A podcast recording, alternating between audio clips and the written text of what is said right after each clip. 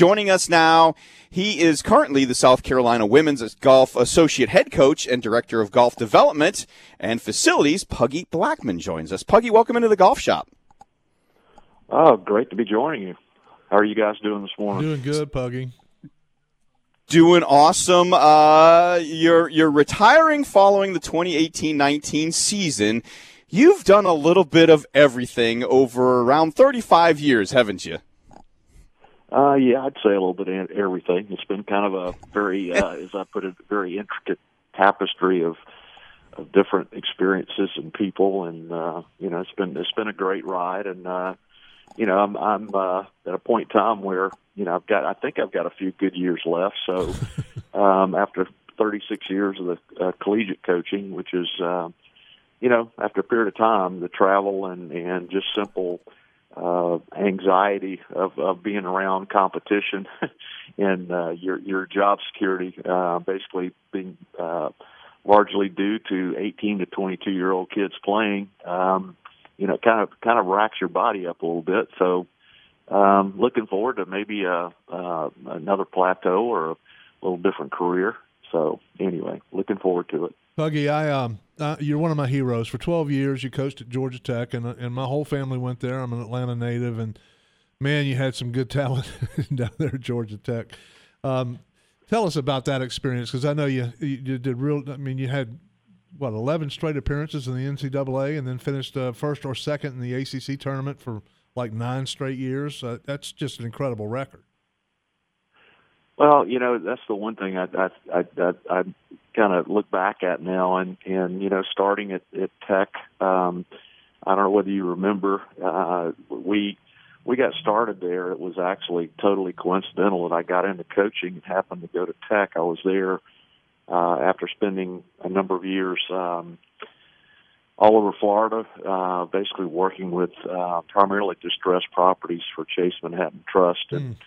Uh, had helped start the American Junior, and uh, uh, just had the opportunity to get into coaching for the first time, coaching the Junior World Cup team uh, in Ireland in '81 with. Uh, one of the players, uh, well known to most people in this part of the country, Billy Andrade, right. was 17 at the time, and now he's he's on the Champions Tour. yes. But anyway, just uh, you know, um, after that experience, wanted to try coaching and and and put together a proposal and went in and helped the American Junior kind of find some sponsors and things, and also ran the Junior World Cup in Atlanta, and that's where ran into some great tech people, and they were they were actually considering dropping golf at the time, and wow. uh, you know I I took the job for you know um, a whopping seventeen thousand dollars a year, uh, which you can't live in Atlanta, and you know during that time we were fortunate because a, a, a guy that really made it all happen, Charles Brown, there with. uh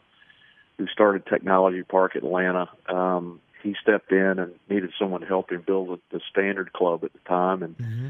so I did that for five years. And then the Atlanta Junior was struggling financially, so we took that all over and ran it out of the basement of our house, and that uh, that grew very quickly to about twelve, thirteen hundred kids in just a short period of time. But you know, it was kind of it was kind of wild there having three jobs yeah. and, te- and coaching at the same time. But you know, we were really we were really fortunate because um, you know, that first half year was really experienced because we were, you know, dealing with some the the team that finished pretty much dead last all the time, and uh, but we did have some bright spots with Bob McDonnell, who mm-hmm. turned out to be an All American, and some others, and then.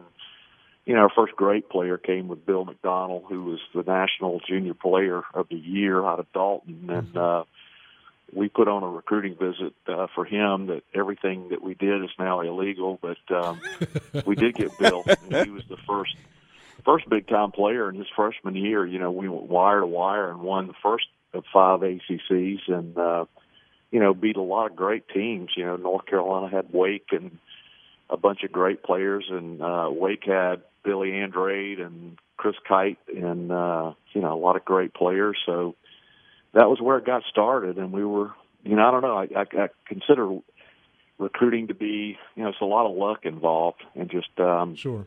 But Tech was a great place. It was um, Atlanta was awesome for you know 15 years, but uh, as you know, uh, it can get pretty grindy over there with with the traffic. Fifteen years of trying to get around that city. But I'm glad to be out um, of there. To be honest with you, Puggy, I, my whole family's down there. I can't even stand going down to visit. It's so bad down there. Well, we just came through there um, twice. We went through it on the way to Auburn last Friday and back through on Sunday afternoon or Monday afternoon, and you know I just couldn't wait to get get on the other side. Right. So yeah. anyway. Yeah, talk to us a little bit about over the over the years. I mean, over 35, 36 years. I mean, what's changed the most? I mean, we've seen we've seen the game go, you know, technology wise, to go leaps and bounds, but we've also uh, seen the women's game. I mean, the women have gotten so much better, haven't they?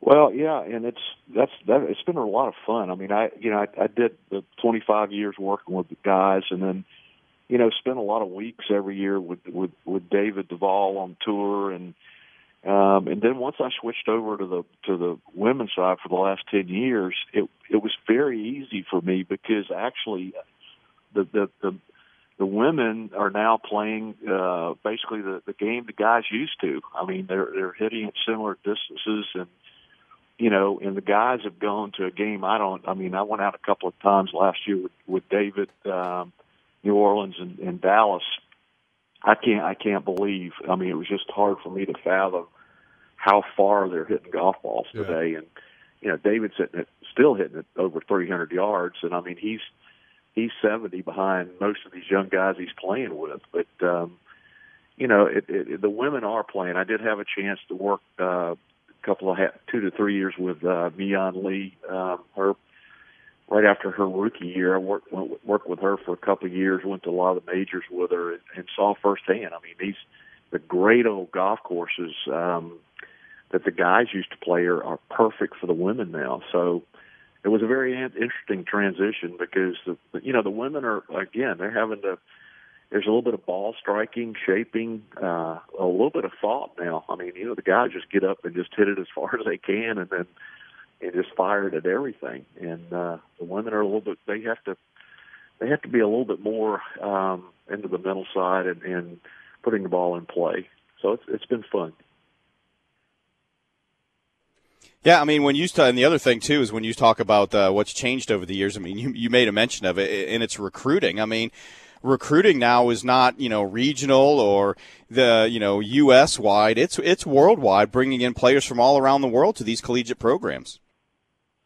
Well, especially on the women's side, um, you know what I've seen firsthand. I mean, the the vast majority of our players are are from. I mean, like our current our current squad um, is Spain, France, uh, Nigeria, the Philippines. Um, they're from all over, and you know what you see is that you know the the the the, the number of of girls as opposed to guys in the United States is is you know it's it's tougher to find the the really good player, and then you got to try to you know try to get them here. Um, but you know our, our head coach uh, Kalen Anderson uh, has done a wonderful job, and she's developed a, quite a network uh, throughout Europe, and uh, you know we're starting to see the benefits of her labor over there because we're getting some really really good players and the exciting thing is that you know we've we've um, we've been able to continue the streak.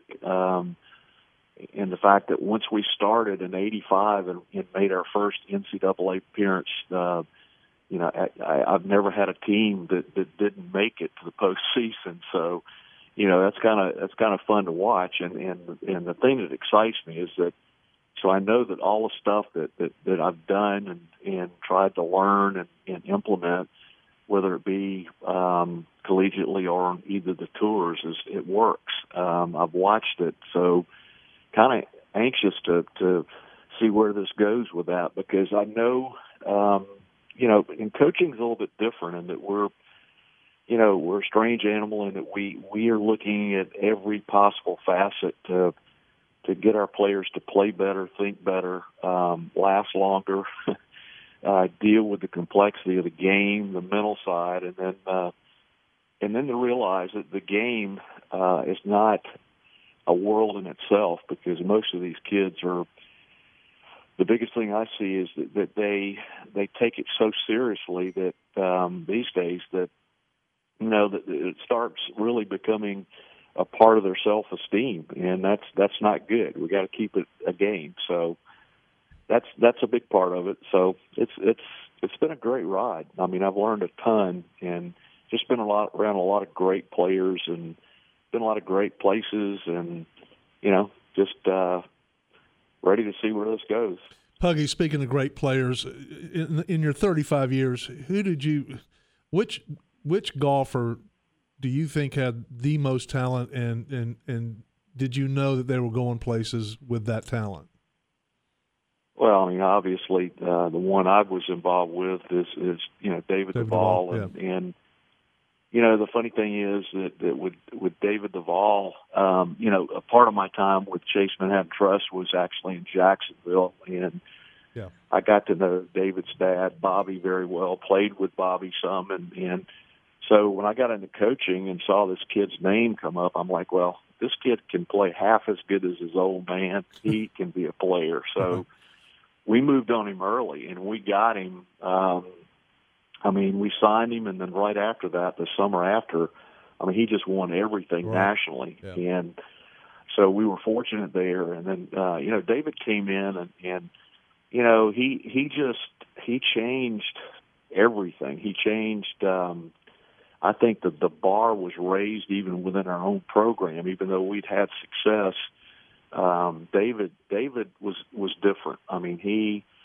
you know, I made the comment years ago when he was finishing college that he had, you know, he had the upper body of of Greg Norman, um, the lower body of Nicklaus, and, and the mind of Hogan. You know, and uh, but you know, I, I knew he was special, and he he challenged me. I mean, people have read, read some of this stuff, but he was a you know, David in a lot of ways was was probably 25 to 30 uh, from a from a golf standpoint as far as maturity, but but socially he he lacked a little bit there and was a little younger. So um, our relationship it, it continues today, uh, even as of yesterday. You know, we were in contact, and uh, but he was special. I mean, I knew he was. He was a he was a thoroughbred, and um, you know, Bobby Cremins, our basketball coach and one of my best friends, he, you know, he made a comment when with about David. You know, he said, you know, you got to just understand that David's a thoroughbred, and you got to understand exactly as a jockey, you got to understand that that, you know, if you hit him too hard, he's not going to run, and if you hit him too easy, he's not going to run. So you got to you got to find that, you know, what what motivates him, and, and how do you help him get better. Yeah. Well, Puggy, man, we appreciate you coming on with us, and uh, we uh, hope that you have a great time in retirement, my man. Well, I'll hopefully see you around because I like to say I'm not gonna I'm gonna maybe slow down a little bit, but uh, I'm just gonna gonna move a little in a different direction and uh, enjoy four granddaughters. So There, there you go. See Well, thanks for joining us. uh, have a great day.